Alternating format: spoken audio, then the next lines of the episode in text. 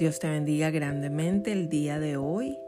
Este lugar va a ser para aprender espiritualmente, emocionalmente y mentalmente, para que tú sepas quién es el que pagó en la cruz del Calvario todos tus pecados y a llegar a un arrepentimiento continuo para seguir entendiendo el plan de Dios para tu vida. Así que escucha, aprende, estudia, conoce, crece y que no haya límites en tu vida. Dios te bendiga.